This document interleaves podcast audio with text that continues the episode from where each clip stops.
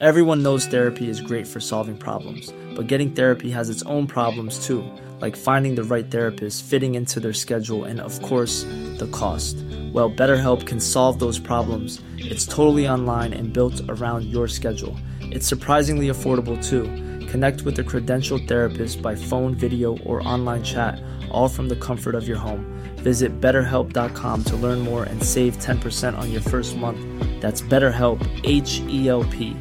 Burrow is a furniture company known for timeless design and thoughtful construction and free shipping, and that extends to their outdoor collection. Their outdoor furniture is built to withstand the elements, featuring rust-proof stainless steel hardware, weather-ready teak, and quick-dry foam cushions.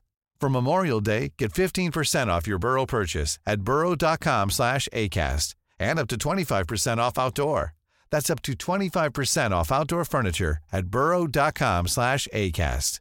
I'm Sandra, and I'm just the professional your small business was looking for. But you didn't hire me because you didn't use LinkedIn jobs. LinkedIn has professionals you can't find anywhere else, including those who aren't actively looking for a new job but might be open to the perfect role, like me.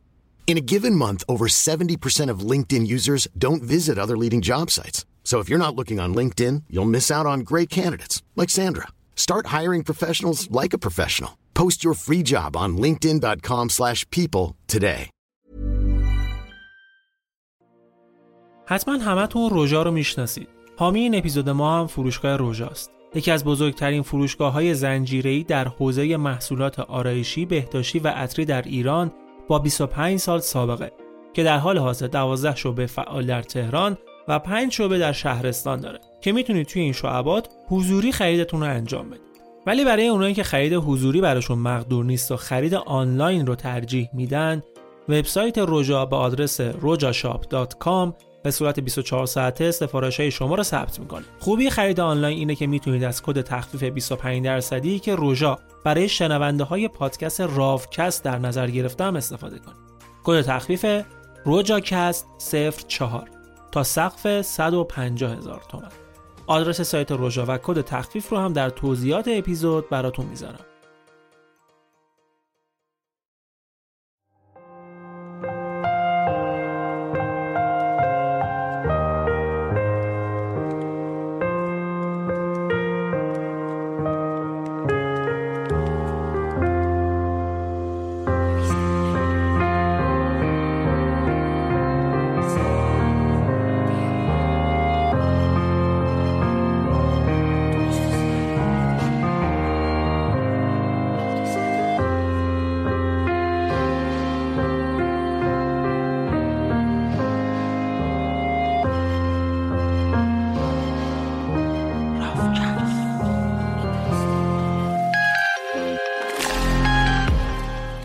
سلام. من ایمان نژادت هستم. میزبان شما در 68 مین اپیزود رافکست که در شهریور 1402 منتشر میشه. در هر قسمت از رافکست شما یک داستان واقعی یا ماجرای یک رویداد مهم تاریخی رو میشنوید و در این اپیزود قراره بریم به شوروی و نگاهی بندازیم به سیستم کمونیستی که در این کشور حاکم شد و به دو موضوع بپردازیم. یکی رابطه تنگ و تنگ و دوستانه شوروی با آلمان نازی چه در ماههای منتهی به جنگ جهانی دوم و چه در زمان خود جنگ تا قبل از اینکه شوروی به متفقین ملحق بشه. چیزی هم که شوروی همیشه ازش تفره می‌رفت. و دوم موضوع گولاک ها اردوگاه های کار و به نوعی اردوگاه های مرگ شوروی که دست کمی از اردوگاه های مرگ نازی ها نداشتن. اردوگاه هایی که شوروی مخالفین حکومت کمونیستی و هر کسی که ممکن بود برای سیستم مشکل ساز بشه و دردسر درست کنه یا احتمال می‌دادن که در آینده شاید بخواد حرکتی خلاف منافع حزب انجام بده رو میفرستادن اونجا تا دیگه اثری ازش نمونه. انگار که هیچ وقت وجود نداشته. این اپیزود دو قسمتیه و تلاش می‌کنیم که توی این دو قسمت یه نگاهی به شرایط شوروی حکومت حاکم بندازیم شباهت ها و همکاری هاش با آلمان نازی رو بررسی کنیم پیمان های مخفی الگوبرداری های این دو حکومت از هم. بعدش بریم ببینیم اصلا چرا گولاک ها ساخته شدن چه هدفی رو دنبال می‌کردن و شرایطشون چطور بوده. ما در رافکس از تاریخ میگیم چون معتقدیم گذشته چراغ راه آینده است و سعی داریم در کنار هم این چراغ رو روشن نگه داریم. اپیزود 68 داستان شوروی قسمت اول وحدت کمونیسم و نازیسم.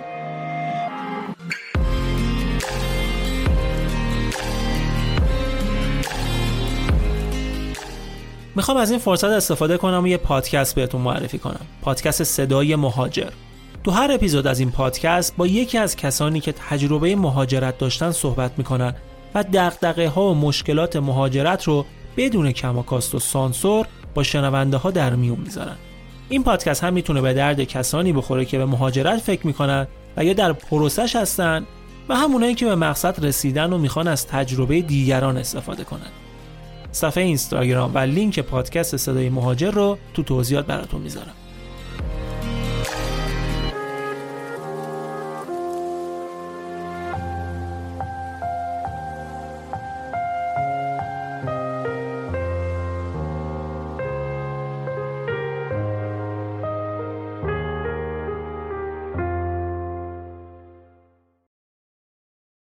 اگه یک نگاهی به تاریخ شوروی بندازیم دو تا برهه زمانی بسیار مهم و تاریخی داره. یکی انقلاب بلشویکیه که اصلا باعث تشکیل اتحاد جماهیر شوروی شد حکومت سلطنتی رو از بین برد و یکی هم شروع نفوذ شوروی و تفکرات کمونیستیش در اروپا و کشیدن پرده آهنین در بلوک شرقه که هر دو هم مصادف شدن با جنگ جهانی اول و دوم. انقلاب بلشویکا علیه امپراتوری تزارهای روسیه در بهبهه جنگ جهانی اول اتفاق افتاد و اصلا باعث شد که روسیه از جنگ هم کنار بکشه. در زمان حکومت نیکولای دوم از خاندان رومانوف که آخرین تزار روسیه به حساب میاد شرایط اقتصادی و سیاسی کشور خوب نبود. به خصوص بعد از شکست هایی که روسیه تو جنگ با ژاپن متحمل شده بود شرایط بدتر هم شده بود. نارضایتی ها گسترش پیدا کرده بود و تظاهرات های گسترده علیه تزار و دربار اتفاق میافتاد. به خصوص به خاطر حضور موجود عجیب غریبی به اسم راسپوتین که عملا در یک مقطعی همه کاره مملکت شده بود. ما قبلا تو رافکز هم در مورد سرنوشت تزار و خانوادهش یه اپیزود ساختیم هم تو دو قسمت داستان جذاب زندگی راسپوتین رو تعریف کردیم که پیشنهاد می‌کنم حتما گوش کنید. خلاصه که جنگ جهانی اول شروع شد و روسیه برخلاف خواست مردم و بلشویک ها وارد جنگ شد و در حالی که یکی از بزرگترین ارتش های دنیا رو داشت فقط دو سال بعد از شروع جنگ تقریبا چهل درصد نیروهاش یا کشته شدند یا دیگه توانایی جنگیدن نداشتند. و این موقعی بود که استارت یک انقلاب بزرگ در روسیه زده شد. این انقلاب که باعث سرنگونی تزار شد دو مرحله داشت. تو مرحله اول نیکولای دوم از سلطنت خلع شد و حکومت دست دولت موقت افتاد و روسیه از جنگ کنار کشید. توی مرحله دوم هم که به انقلاب اکتبر معروفه بلشویک ها قیام مسلحانه کردند و چند ماه بعد در سال 1917 حکومت موقت رو کنار زدند و با کشدار بیرحمانه بازمانده های خاندان رومانوف که نیکولای دوم و بچه هاش هم شامل حالش می شدن به رهبری لنین قدرت رو دست گرفتن. بولشویکا یک حزب کمونیستی بودند که دنبال روی نظریه های مارکسیسم بودند که جلوتر خیلی کم باهاش آشنا میشید. چون اگه بخوایم کامل بازش کنیم و در مورد این عقاید صحبت کنیم ساعت این اپیزود قرار طول بکشه. اما جمهوری تازه تأسیس روسیه درگیر جنگ داخلی شد که تا 1922 یعنی 5 سال بعد طول کشید.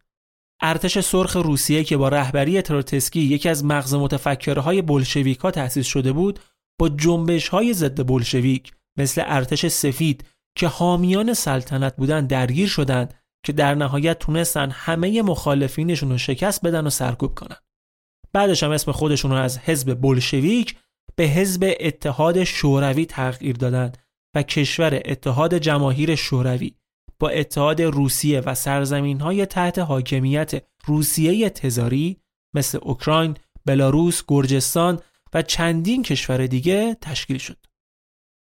بعد از تثبیت قدرت اول از همه طبق تفکرات مارکسیستیشون تحت رهبری لنین اصلاحات اقتصادی دولت شروع شد. صنایع بزرگ، شبکه ریلی، بنادر و بانک ها همه ملی شدند. دارایی ها و زمین های حکومت قبل و حتی کلیسا مصادره شد و برای کشاورزی به دهقان ها سپرده شد. دهقان ها باید روی این زمین ها کار می‌کردن و تولیداتشون را برای توزیع به دولت می‌دادند. تولید و توزیع کلا افتاد دست دولت. لنین تجارت را به طور کلی ملی اعلام کرد. یعنی عملا بخش خصوصی دیگه نمی‌تونست نقشی در صادرات و واردات انجام بده. البته هنوز توی بنگاه های کوچیک اقتصادی فعال بودن ولی اصل اقتصاد دیگه دست دولت بود. از طرفی هم به احزاب کارگری قدرت بیشتری دادن که بتونن رو مدیریت کارخونه ها نظارت بیشتری داشته باشن. تو زمینه های دیگه هم دست به تغییرات بنیادین زیادی زدن. مثلا به شکل جدی جلوی تبلیغات و آموزش های مذهبی رو گرفتن. حزب کمونیست تنها حزب قانونی کشور شد. خیلی از رسانه ها را به خاطر فعالیت های ضد انقلابی تعطیل کردند. سیستم غذایی قدیم روسیه ملغا شد و شورایی تشکیل دادند که قوانین غذایی را به دادگاه دیکته می کردن. لنین در راستای تفکرات برابری خواهانه کمونیستی تحصیلات رایگان را در اختیار همه قرار داد. یه سری از محدودیت های زنان برای حق طلاق رو هم کمتر کرد. حق سقط جنین را تا سه ماهه اول به رسمیت شناخت. کلی هم اصلاحات بد و خوب دیگه انجام داد که تو فرصت مناسب بعدا به شکل جدی در مورد انقلاب بلشویکا و لنین صحبت می‌کنیم. اما نکته مهم خشونتی بود که دولت علیه مخالفینش انجام می‌داد. لنین به شکل جدی این حق رو برای دولت قائل بود که برای اصلاح امور می‌تونه به خشونت متوسل بشه. و یه تفکری هم داشتن که می‌گفت برای یک دست کردن جامعه و یک پارچه کردنش اصلا نیازه که یک درصدی از اون جامعه از بین برن. مثلا برای کنترل وضعیت اقتصادی دستور داد هر جا که سفته باز و دلال دیدن اعدام کنن. روسپیار اعدام می‌کردن. هر کسی که از نظرشون مخل نظم و انضباط اقتصادی و اجتماعی می‌شد رو به جرم فعالیت ضد انقلابی اعدام می‌کردن. کولاک ها رو اعدام می‌کردن. کولاک رو با گولاک اشتباه نگیرید و با هم فرق دارن. اینا از سمت دولت به این متهم شده بودند که با احتکار مواد غذایی به قحطی روسیه دامن زدن. در دوران جنگ داخلی دولت تمام تولیدات دهقانها را ازشون می‌گرفت و خرج جنگ می‌کرد و این عامل در کنار خوشسالی باعث شد که از بزرگترین قحطی های تاریخ روسیه بین سالهای 1921 تا 22 به وجود بیاد و حداقل 5 میلیون نفر از بین برن. کلا شوروی همیشه در زمان لنین و بعدش هم استالین با کولاکا مشکل داشت. کولاکا دهقان بودن، دهقانهای ثروتمند، زمیندار بودن، کار تولید انجام می‌دادن. یه جورایی ارباب زیر دستشون به حساب می اومدن. ثروت هم به آدم قدرت میده دیگه و امثال لنین با این مشکل داشتن. می‌گفتن این کولاکا به خاطر شرایطی که دارن حامی سرمایهدارها و نظام سرمایهداری حامی سلطنت در جریان قحطی روسیه لنین دستور داد 100 نفر از کولاک های شناخته شده رو به جرم منفعت طلبی و دامن زدن به قحطی در ملع عام اعدام کردند. یه خصیصه ای که تفکرات مارکسیستی داره برتری دادن به یه سری نژادها برابر نژادهای دیگه است. برای مثال تو شوروی روس بودن یه امتیاز مثبت بود. در برابر اوکراینی ها مثلا یا اسلاف ها یا گرجی ها و یا هر قومیت و نژاد دیگه ای. حالا در ادامه همین مدل فکری لنین نظم اجتماعی و سیاسی کشور رو در گروه یکسانسازی جامعه می‌دونست. از بین بردن فاصله طبقاتی، سود یکسان برای همه، همه باید یک جور فکر می‌کردن، یک هدف رو دنبال می‌کردن که اونم موافقت حزب باشه. همه هم از یک امکانات بهره مند می‌شدن. حالا از طرفی حکومت برای اجرای این تفکرات نیاز داشت که رو همه چی احاطه داشته باشه همه چی کنترل کنه رو همه مسائل اجتماعی و اقتصادی و سیاسی و فرهنگی و خلاصه همه جنبه های مختلف زندگی مردم اعمال نظر کنه و به انحصار خودش در بیاره. حتی با خشونت. با خشونت و ایجاد رعب و وحشت در جامعه. شوروی همچین شرایطی داشت و بعد از مرگ لنین و به قدرت رسیدن استالین این شرایط به شکل عجیبی بدتر هم شد. استالین به شدت کم تحمل خشم بود به هیچ عنوان اهل مدارا نبود هر سازمانی که ممکن بود قدرتش رو به چالش بکشه از بین می برد. استالین برای اینکه با قدرت بیشتری حکومت کنه اومد ذهن مردم رو کنترل کرد. چجوری؟ با تحریف تاریخ. تاریخ حزب رو به نفع خودش دستکاری کرد. خودش از نزدیکان لنین نشون داد. استالین در حزب پست و مقام داشت با لنین نشست و برخواست می‌کرد دنبال روی اون بود. ولی جوری تاریخ حزب رو تحریف کرد که انگار همیشه همه جا کنار لنین بود و دوتایی در کنار هم کشور اداره می‌کردن. بعدم مهمترین چیز سانسور اطلاعات بود که همیشه انجام می‌شد ولی در دوران استالین به شدت بیشتر شد. هر خبری که ممکن بود پالس منفی بده حذف می‌شد.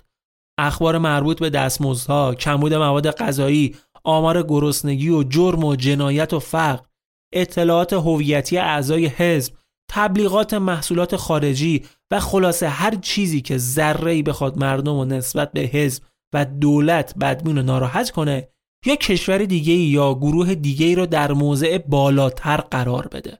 همه اینها ممنوع بود.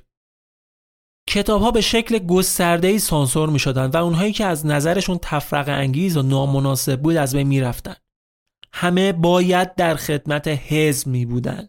نفع شخصی معنا نداشت. نفع قوم و قبیله و ملیگرایی معنا نداشت و به شدت هم باش مبارزه می شد. مثلا برای سرکوب ملیگراها و روشنفکران اوکراین که دشمنان حزب حساب می اومدن استالین هولودومور را راه انداخت. ما قبلا ماجرای هولودومور رو براتون روایت کردیم. الان فقط یه اشاره کوتاه می‌کنیم. اوکراین یکی از مراکز مهم تولید قله شوروی بود و بخش اصلی صادرات تولیدات این منطقه بود.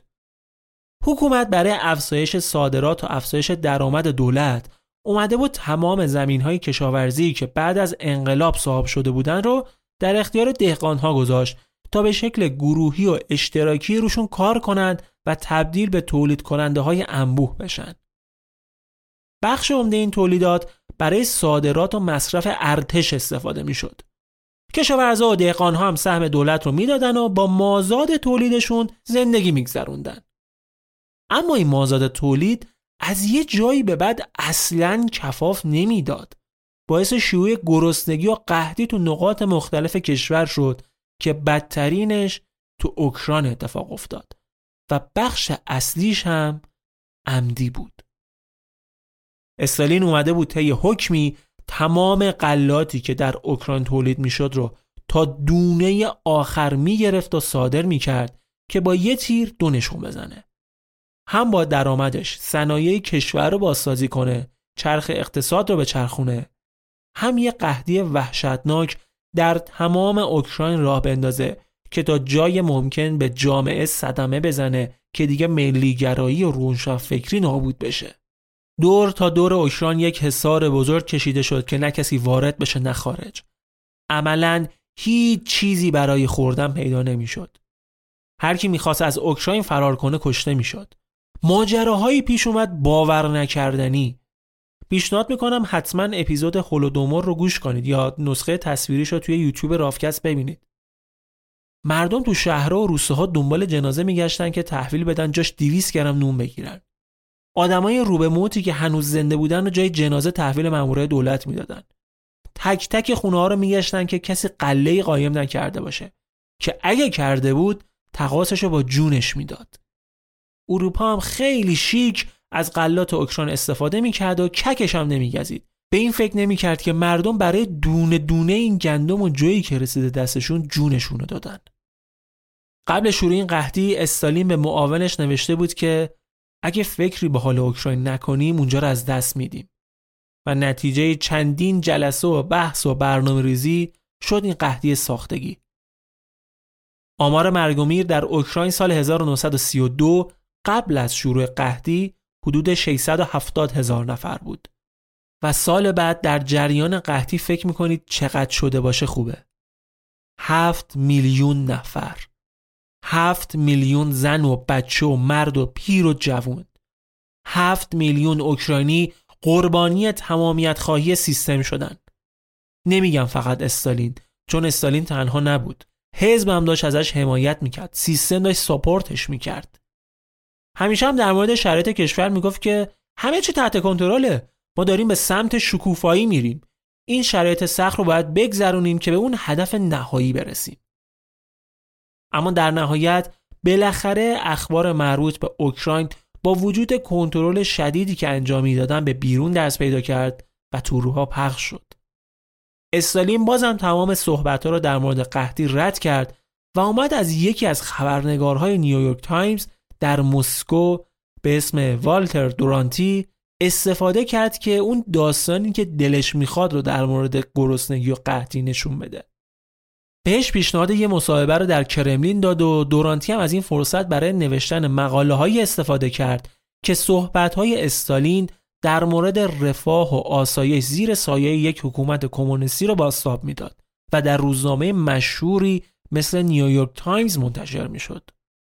دورانتی حتی برای دیدار از اوکراین هم دعوت شد و اونو به شهرهای اوکراین بردند تا شرایط مثلا نرمال اونجا رو بهش نشون بدن. اول به مناطقی رفت که اوضاع بهتری داشت ولی بعدش به مناطق روستایی هم سر زد و کمی با فاجعه ای که رقم خورده بود آشناتر شد. دورانتی به مناطقی رفته بود که ورود اکثر خبرنگارهای خارجی ممنوع بود و مشخص بود که قرار خروج این بازی چی باشه و چی گزارش کنه.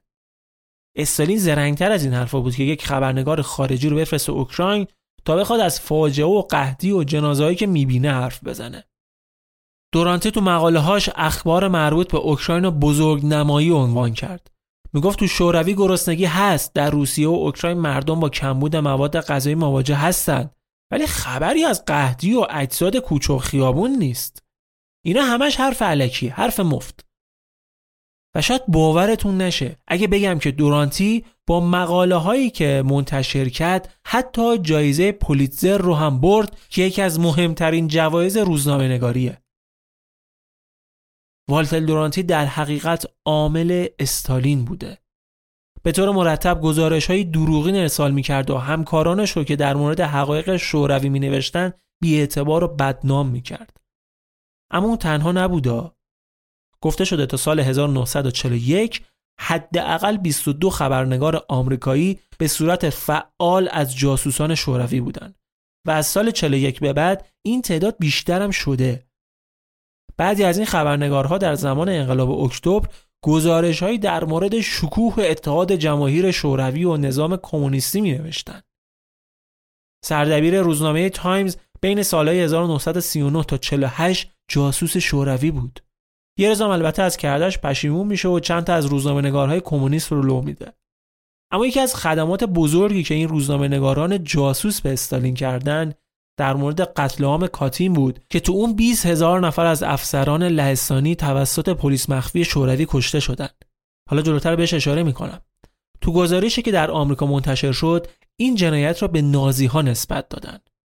قضیه جدیتر از این حرفا هم بودا بعدها مشخص شد چند تا گزارشگر مهم و شناخته شده که با روزولت مستقیما در تماس بودن و برای بنگاه های خبری مهمی مثل سی بی اس کار می‌کردن آدم کاگبه بودن. شما فکرشو بکن یک خبرنگاری که مستقیم با رئیس جمهور آمریکا در ارتباط بوده. یکیشون حتی تو مجلس سنا به جاسوس بودنش اعتراف کرد. استالین مثل لنین با مذهب و کلیسا هم مبارزه می‌کرد. تلاش زیادی هم برای تغییر ذهن مردم نسبت به مذهب انجام داد. نمی‌خواست یه قدرت موازی در کشور داشته باشه. چون به هر حال مذهب همیشه نفوذ زیادی بین مردم داشته و عقاید خیلی ها رو شکل می‌داده. عقاید مذهبی باید با عقاید کمونیستی و مارکسیستی جایگزین می‌شدن. ثروتی هم که در اختیار کلیسا بود برای حکومت جذاب بود. طلا و جواهراتی که توی کلیسا استفاده می‌شد می‌تونست جای مهمتری هم خرج بشن. استالین به شکل گسترده سعی کرد مذهب رو از زندگی مردم حذف کنه. حتی تعطیلات مذهبی رو با تعطیلات سیاسی جایگزین کرد. مثل هفتم نوامبر روز به قدرت رسیدن بلشویکا حتی اومد شهید سازی کرد. داستانهای دروغین ساخت و شهیدهای مقدس تحویل مردم داد. مثلا یه داستانی داشتن در مورد یه نوجوانی که یه روز می‌بینه پدرش در دوران قحطی قله احتکار کرده.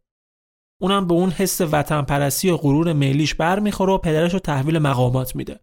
از اون طرفم خانواده پدرش اموش و مادر بزرگ و پدر بزرگش تو جواب این کارش می‌زنن اونو می‌کشن و این نوجوان میشه قهرمان ملی شوروی این داستان خیالی موضوع کتاب ها و نمایشنامه ها و شعرهای مختلفی شد و حسابی هم ازش استفاده تبلیغاتی کردن.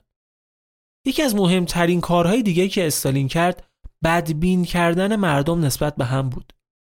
بزرگترین خطری که می‌تونست از سمت جامعه حکومت رو به خطر بندازه همبستگی مردم بود و بعد جلو این همبستگی گرفته می‌شد. چجوری؟ با بدبینی و عدم اعتمادی که بینشون به وجود می آورد. اینکه همه همدیگر رو به چشم آدم فروش و جاسوس ببینن و اینجوری مردم از ترس همدیگه مجبور می شدن به حکومت پناه ببرن. همه این اتفاقات چرا میافتاد؟ این پاکسازی ها و کشتارها در چه مسیری بود؟ هدف چی بود؟ شوروی اولین حکومت کمونیستی دنیا بود. اولین بار بود که کمونیستا و به خصوص مارکسیست های سوسیالیست که از دل کمونیست بیرون اومده بودن حکومت داشتن. تبلیغات بسیار زیادی انجام دادن که یک بهشت کمونیستی رو به دنیا معرفی کنند. بهشتی که در رکود سرمایهداری داره به بهترین شکل راه خودش رو پیش می‌بره. حتی از شخصیت های مشهور چپگرا مثل ژان پل ساتر دعوت کردند که از شوروی دیدن کنه. بعد از کنترل جامعه و نشون دادن یه تصویر خوب و غیر واقعی از اوضاع مملکت حالا وقتش بود که برن سمت پرورش آدم های جدید. انسان هایی که تفکرشون بینششون زندگیشون فیزیکشون با عقاید کمونیستی همخونی داشته باشه. یه انسان جدید مطابق با آرمانهای مارکسیستی. شما در اروپا در اون دوران دیگه چه حکومتی رو با این خصوصیات می‌شناسید؟ حکومت هیتلر و آلمان نازی. و اینجا درست اون نقطه عطف در هم آمیختگی دو حکومت دیکتاتوری تمامیتخواه و سرکوبگره که شباهت بسیار زیادی به هم دارن. هر دوتاشون یه ایدولوژی مشترک داشتن. آدمهایی رو می‌خواستن خلق کنن که رفتار، کردار و خصوصیات مورد نظر اونا رو داشته باشه. هیتلر هم دنبال نسلی بود که نژاد برتر باشه چه باطنی و چه ظاهری. اینجاست که اون یکسانسازی جامعه اون تمامیت خواهی و توتالیتر با هم خودشون رو نشون میدن. مگه ذات طبیعت انسان ها غیر از اینه که با هم متفاوتن؟ با خصوصیات و استعدادهای متفاوت طرز فکرهای مختلف چهره و فیزیک مختلف. طبیعت انسان همینه. و ایدئولوژی که شوروی و آلمان نازی دنبالش بودن خلاف طبیعت بشر بود. هر دوتاشون فکر می‌کردن کارشون درست و در نهایت یک هدف مثبت رو دنبال می‌کنن می‌گفتن ما یه جامعه ای می‌خوایم که آدمای سرحال، سرزنده، شاداب و موفق داشته باشه. ولی مشکل کجا بود؟ اونجا که طبق استانداردهایی که برای خودشون مشخص کرده بودن یه بخش زیادی از جامعه توش نمی گنجیدن. امکان رسیدن به اون هدف رو نداشتن و صد راه اون هدف والا بودن. در آلمان یهودی ها و معلولین تو شوروی اوکراینی ها، سرپ ها، اسلاف ها. طبق نظر مارکس، نظریه پرداز تفکرات مارکسیستی که الگوی شوروی بود و عقاید سوسیالیستیش نقشه راه نازی ها هم بود، این نژادهای پست همراهان خوبی نبودند. توانایی بالا کشیدن خودشون رو نداشتن. نمی‌تونستن با انقلاب های سوسیالیستی همراه بشن و پا به پاشون برن. در نتیجه باید حذف می شدن. مارکس مشخصا گفته بود این اقوام و طبقات ضعیف که نمی‌تونن با زندگی جدید سازگار باشن باید از بین برن. و نتیجه این عقاید چی شد؟ میلیون ها کشته. نتیجه شد هولوکاست و هولودومور.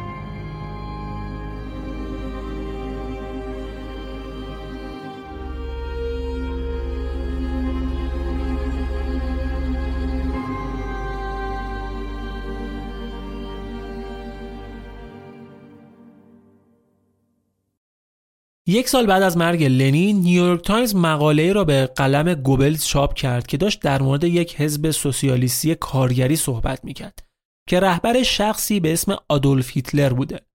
توی مقاله هم از شباهت‌های هیتلر و لنین صحبت می‌کرد. مقاله می‌گفت که لنین بهترین آدمیه که می‌تونه یک جامعه رو رهبری کنه و بعد از اون هیتلر شخص بعدیه.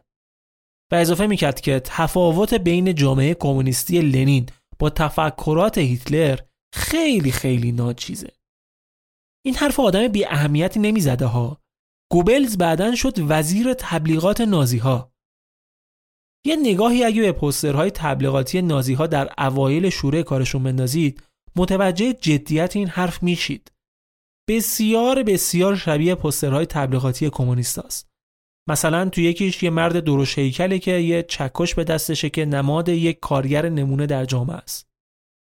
نشان اولیه حزب سوسیالیست کارگری آلمان کنار اون عقاب معروف نازی ها یه داس و چکش هم داشت که در اکثر المانهای کمونیستی ازش استفاده می‌شد. یا پوسترهایی که نشون می‌داد یه مرد قوی داره زنجیرهای اسارتش رو پاره می‌کنه. یا مردی که پرچم حزب دستش گرفته. استفاده از تصویر بچههایی که آینده جامعه آرمانیشونن. همه این طرحها هم در تبلیغات حزب کمونیست بود هم نازی ها. این شباهت ها احزاب چپ را به هیتلر نزدیک کرد. حتی در فرانسه حزب سوسیالیست طرفدار هیتلر بود. چپ های مطرحی مثل برنارد شو نمایش نام نویس مشهور از هیتلر حمایت می‌کردند. اینا گول هیتلر رو نخورده بودن و با تفکراتش آشنا بودن و می‌دونستن چه جور آدمیه. اونا حامی این تفکرات بودن. یه ویدیو از برنارد شاه هست که داره میگه حداقل نیمی از مردم کسایی که سودی برای دنیا ندارن. از اینا باید پرسید اصلا می‌تونی دلیلی برای وجود داشتنت بیاری؟ اگه نمی‌تونی دلیلی برای وجودت داشته باشی نمی‌تونی حداقل اندازه چیزی که مصرف می‌کنی تولید کنی مشخصه که نمیشه تو رو در نهادهای مدنی زنده نگه داشت. چون زندگیتون برای ما سودی نداره و برای خودتونم بدون سوده. این حرفو یکی از بزرگترین نمایش نام نویسان و منتقدان ادبی دنیا زده. اون معتقد بود کشتارهای سیاسی همیشه نباید که بحثای نژادی باشه. یه وقتایی هم ممکنه موضوع آدمهای سوست عنصر بیمصرف باشن. سال 1934 تو مقاله‌ای که تو یکی از روزنامه های لندن چاپ کرده سراحتا گفت من از محققان می‌خوام تا گازی رو تولید کنن که سریع و بدون دردسر بتونه انسانها رو بکشه. گفته بود اونهایی از ما که نمی‌تونیم توجیهی برای وجودمون داشته باشیم باید بریم به اتاقهای گاز. از بین بردن انگلهای جامعه چیزی بود که مارکسیست سوسیالیستا بهش باور داشتن. آدمایی مثل لنین، استالین، هیتلر ده سال بعد از اون صحبت برنارد شو گاز زاکلون بی ساخته میشه و تحت نظر آیشمن تئوریسین هولوکاست تو اردوگاه های مرگ آلمان نازی استفاده میشه.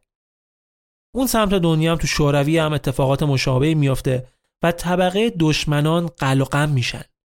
تقریبا شبیه کاری که نازی ها می‌کردن. اول مخالفینشون رو مسخره می‌کردن بعد در انظار عمومی تحقیر می‌کردن و در نهایت میکشتنشون. شعارشون این بود که دشمن یا تسلیم میشه یا کشته چندین اتاق اعدام تو ساختمون های سری تو جاهای مختلف کشور درست کرده بودند. اتاقهای بتونی زیرزمینی که زندانی ها رو دونه به دونه بعد از چک کردن هویتشون میبردن اون تو و از پشت سر بهشون شلیک می‌کردن. این مدل اعدام تو شوروی خیلی مرسوم بود. شلیک از پشت سر. یه شبایی چند صد نفر این شکلی اعدام می‌کردن. اجساد رو همون شب معمولا با کامیون میبردن تو جنگل دفن می‌کردن. بکیوانا، بوتوو، لنینگراد، وینیستیا، خارکوف و دهها شهر دیگه گروستان های بزرگی داشتن که اجساد اعدامی ها اون تو دفن می شده. کار به جای رسیده بود که آدما رو رندوم میکشتن. اینجا رو گوش کنید دقیقا. رندوم آدما رو میکشتن. یک چهارم. یک چهارم آدمایی که تو مناطق مختلف بودن رندوم کشته می شدن و فرمانده هر بخش باید سهمیش رو انجام می‌داد. یعنی یک چهارم افراد منطقش رو به بهونه های مختلف و اکثرا با اتهام فعالیت ضد انقلابی میکشت. استالین می‌گفت از هر صد نفری که کشته میشه فقط پنج نفرشون واقعا دشمن بوده باشه مأموریت موفقیت آمیز بوده. و نکته عجیب اینه که بعضیا درخواست سهمیه اضافه می‌کردن. می‌گفتن اجازه بدید برای یک چهارم بعدیمون اقدام کنیم. و این اجازه براشون صادر می‌شد. مثلا خروشوف که بعد از استالین شد رهبر شوروی زمانی که خودش فرمانده بوده سهمیه 7 هزار نفری داشت. و تقاضا کرده بود که این ظرفیت رو تا 17 هزار نفر براش ارتقا بدن. مسابقه بوده بینشون واقعا. اینقدر این ماجرات حزمش سنگینه که من اصلا حق میدم بهتون که نخواهید باور کنید. ولی وقتی در موردش بخونید با فکتایی به مراتب بدتر هم روبرو میشید که اصلا اینا جلوش هیچ نیست واقعا. معمولا کم پیش میومد که مقامات حزب بعد از مرگ استالین در موردش حرف بزنند و ازش انتقاد کنند. ولی یه بار گورباچوف آخرین رهبر شوروی که نسبتا سعی کرد شرایط کشور رو تغییر بده برگشت گفتش که استالین در خون قوته ور بوده. گفت من احکام مرگی رو دیدم که نامه ها اصلا خونده نشده امضا شده بودن.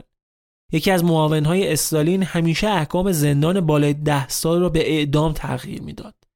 انقدر آدم کشتن که میگن تقریبا یک نسل از کودکان بدون سرپرست شدن. به این بچه ها می‌گفتن بسپریزونیا البته امیدوارم درست تلفظ کرده باشم. چندین میلیون کودک بی سرپناه تو خیابونه شوروی دنبال غذا و سرپناه میگشتن. تخمین می‌زنن که بین سالهای 1937 تا 41 استالین حدود 10 میلیون نفر رو کشت. 10 میلیون نفر که یا اعدام شدن یا در گولاک ها کشته شدن یا در جریان تبعیدهای جمعی از بین رفتن. اینا مردم خودش بودن و نه دشمن خارجی. مردمی که رهبریشون می‌کرد. اونم زمانی که تا سال 39 اصلا هیتلر کشتارش رو تو اروپا شروع نکرده بود.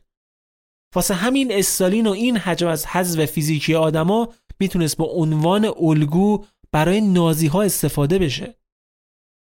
اما در ادامه بشنوید از همکاری نزدیک استالین و هیتلر در زمان جنگ.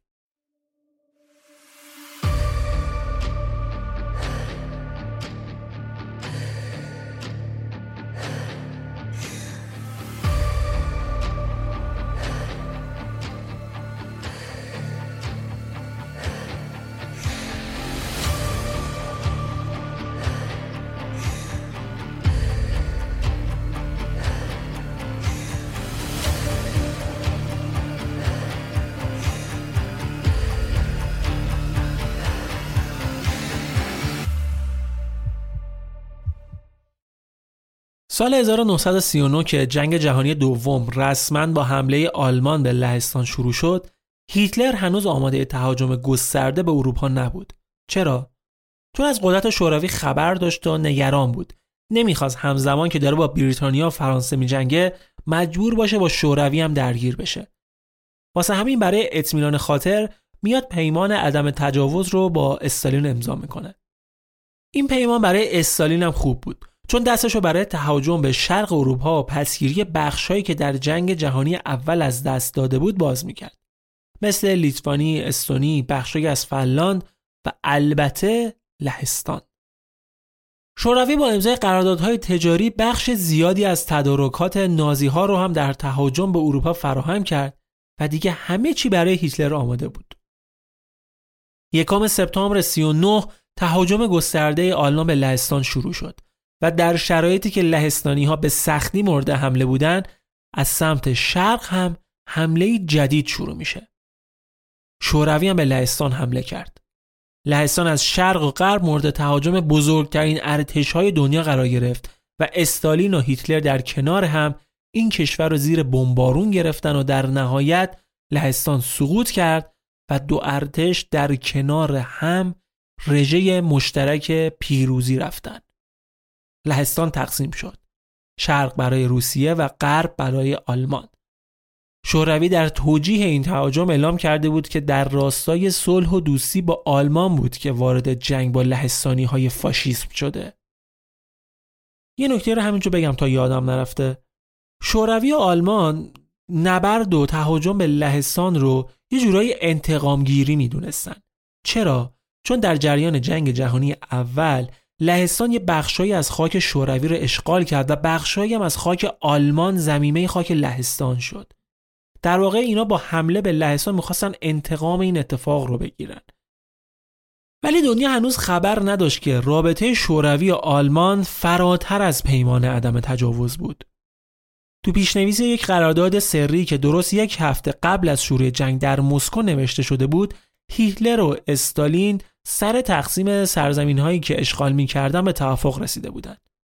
هیتلر به استالین برای اشغال بخشی از شرق اروپا چراغ سبز نشون داد مثلا فنلاند وقتی در نوامبر 1939 هواپیماهای روسی هلسینکی رو در فنلاند بمبارون کردن اول همه فکر کردن که این بمبارون اشتباها اتفاق افتاده ولی با ادامه حملات فهمیدن که شوروی این بار هم به بهونه مبارزه با رژیم فاشیستی فنلاند به خاک این کشور تجاوز کرده و هدفش اشغال کشوره. شوروی حمله بزرگ زمینی ترتیب داد و با تمام قوا حمله کرد. اما در کمال تعجب فنلاند تونست صد راهش بشه. اجازه نفوذش رو نداد. هرچند که بهای بسیار سنگینی دادن. 300 هزار نفر تو این حمله کشته شدن بدون اینکه هیچ کمکی از طرف کشورهای دیگه داشته باشند. تنها تنبیهی هم که متوجه شوروی شد اخراج از جامعه ملل بود ورژن قدیمی سازمان ملل فعلی تا اون زمان فقط ژاپن، ایتالیای فاشیستی و آلمان نازی بود که از جامعه ملل اخراج می شدن. اما متحد شوروی به شکل برقاسایی داشت به پیشرویاش ادامه می‌داد. اونها اتریش و دانمارک و بلژیک و هلند و لوکزامبورگ رو گرفتن. بعدش هم با کمک شوروی که پایگاه دریاییشو در اختیارشون گذاشته بود به نروژ حمله کردند. استالین در نامش به وزیر خارجه آلمان در مورد این همکاری مشترک نوشته بود که دوستی بین آلمان و شوروی با خون مهرموم شده.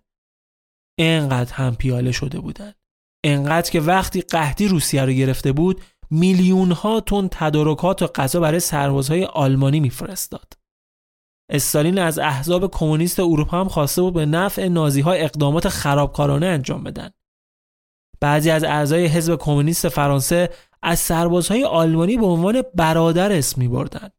واسه همینه که میگن آلمان برای تصرف فرانسه کار خیلی سختی نداشت چون متحدان زیادی درون این کشور داشت. همزمان با تصرف فرانسه شوروی هم لیتوانی و لتونی و استونی رو فتح کرد. تقریبا تنها جبهه‌ای که در اروپا مقاومت می‌کرد بریتانیا بود. چرچیل می‌گفت نازیسم شکل نفرت انگیزتر کمونیسته. روزولت رئیس جمهور آمریکا هم همینطور.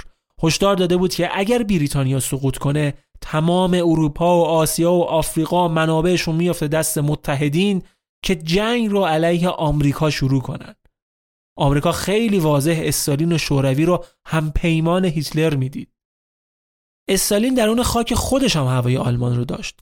بارها و بارها در شوروی اعلام شده بود که هر گونه مخالفت با عقاید نازیسم ممنوعه و هر کسی از این قانون تخطی کنه مجرم و باهاش برخورد میشه. چرا؟ چون ایدئولوژیاشون یکی بود. یه مثال خیلی مشخص. شعار اصلی اردوگاه های کار اجباری آلمان این بود. کار شما را آزاد خواهد کرد. و شعار اردوگاه های کار شوروی کار افتخار است. شوروی شخصیتی مثل مولوتوف وزیر خارجه شو داشت که کشتار هفت میلیون اوکراینی رو دنبال می‌کرد و هولودومور رو را انداخته بود و آلمان هیملر رو داشت که در خط مقدم هولوکاست بود. هر دو اعتقاد داشتند که برای نتیجه بهتر نیازه که یه سریا نابود بشن.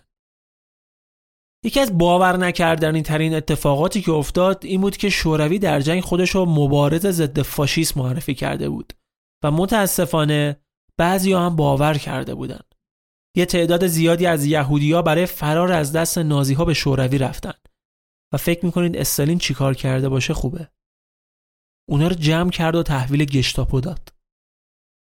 همکاری امنیتی آلمان و شوروی گسترده تر از این حرفا بود. اس اس و NKVD پلیس مخفی شوروی به شکلی جدی با هم در ارتباط بودند. اسنادی هست که واضح لیست یهودیانی که در ماهای مختلف شوروی تحویل آلمان داده بود. این لیست رو خود شوروی درست کرده بود که قشنگ حساب کتاب همه چی دستش باشه. اکثر این آدما بعدها توی اردوگاه های مرگ نازی ها کشته شدند. این تنها همکاریشون هم نبود. طبق یه توافقنامه کتبی که از اون سالها منتشر شد، پلیس مخفی به اس اس آموزش هم می‌داد. چه در کشتار مخالفان و چه برای ساخت اردوگاه های مرگ.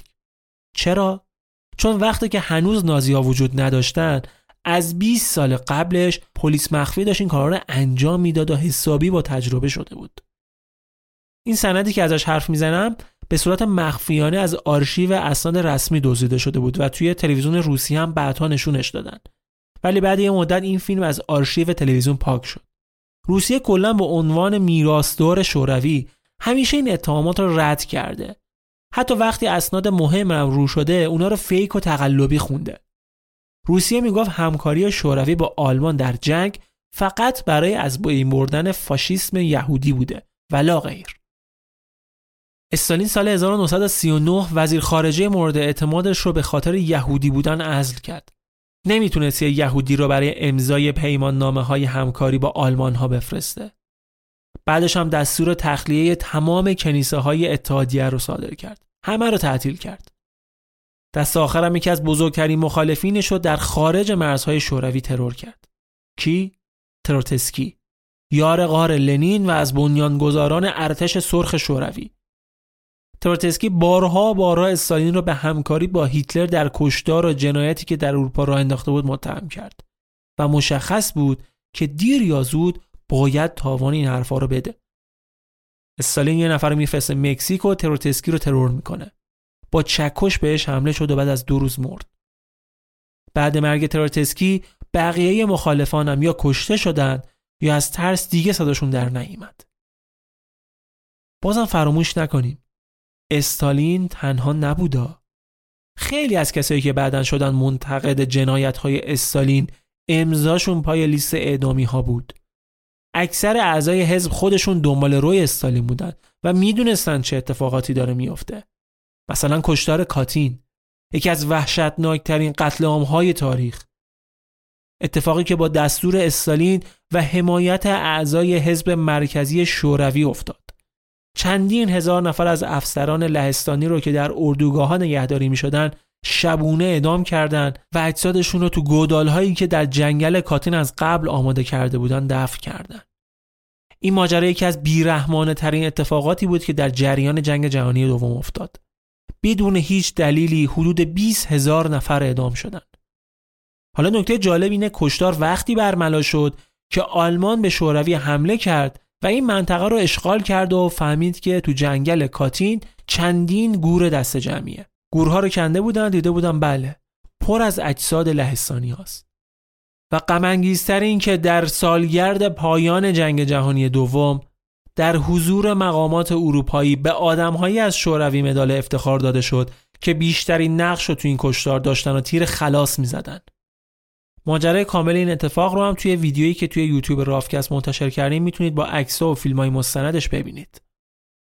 کارهای عجیب شوروی تمومی هم نداشت. شوروی تو جنگ حدود 27 میلیون کشته داد و همیشه سعی داشت این آمار رو مخفی نگه داره.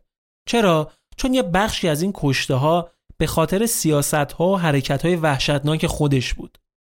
مثلا در بعضی از عملیات ها پشت سر ارتش شوروی یگان ویژه دیگه هم حرکت می‌کرد که اگر احیانا کسی خواست برگرده یا عقب نشینی کنه فرار کنه بگوشنش اینجوری ارتش همیشه رو به جلو حرکت می‌کرد.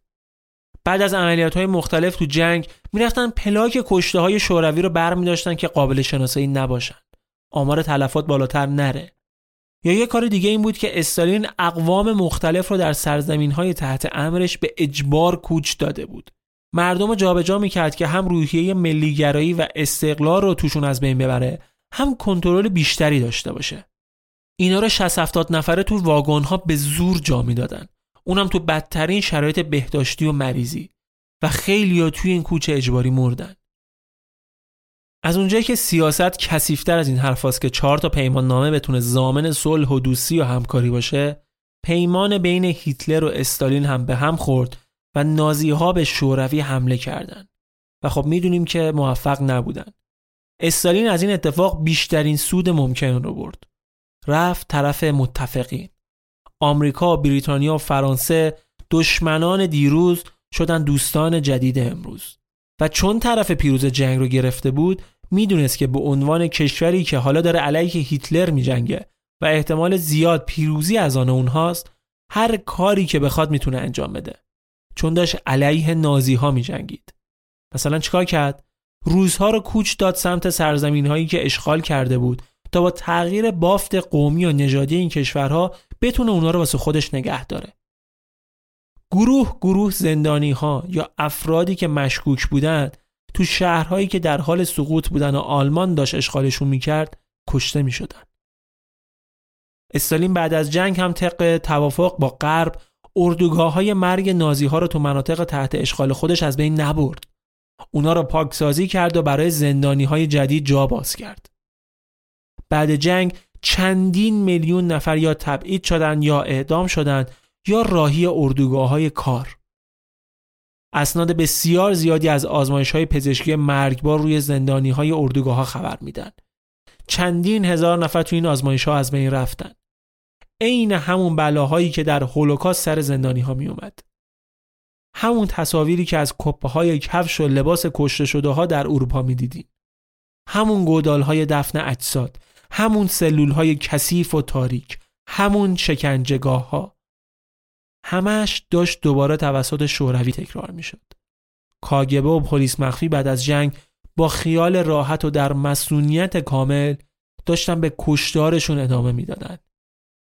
این اتفاقها در دوران بدون هیتلر و نازیسم افتادا ولی کسی کاری به کار شوروی نداشت چون اون طرف پیروز جنگ بود ما وقتی در مورد دوران جنگ جهانی دوم سرچ می‌کنیم یا سالهای قبلترش بیشتر به خشونت ها و جنایت هایی که هیتلر و نازی ها انجام دادن می‌رسیم. کمتر در مورد شوروی صحبت شده. کمتر در مورد جنایت های چکا و انکاویدی پلیس مخفی شوروی صحبت شده. در مورد تجاوز شوروی به خاک کشورهای دیگه در جنگ. چون در نهایت شوروی طرف پیروز جنگ وایساد. کنار متفقین. آمریکا، بریتانیا و فرانسه. و باز تکرار می‌کنم تاریخ رو فاتحان می نویسن. خوب نبود که طعم شیرین پیروزی را با بیان جنایات شوروی تلخ کنند.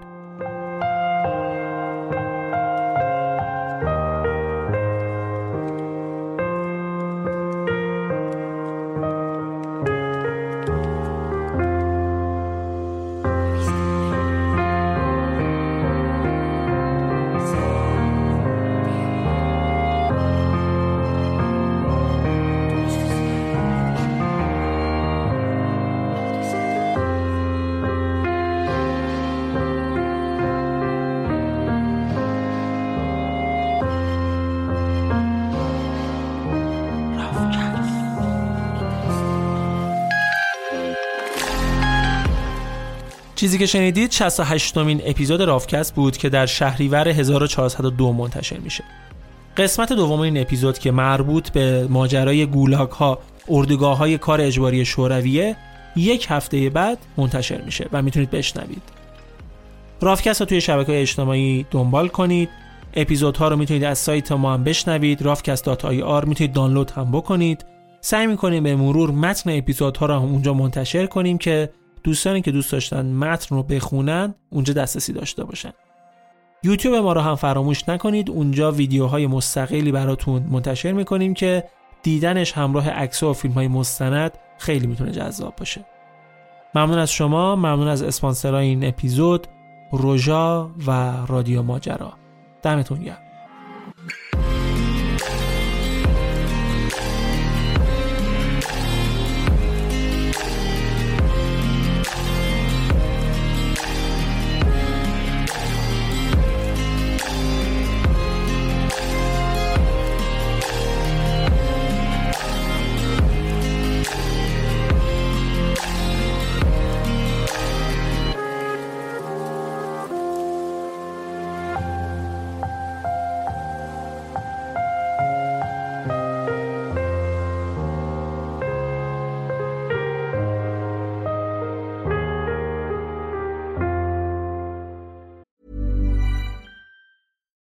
It's Paige DeSorbo from Giggly Squad. High quality fashion without the price tag. Say hello to Quince.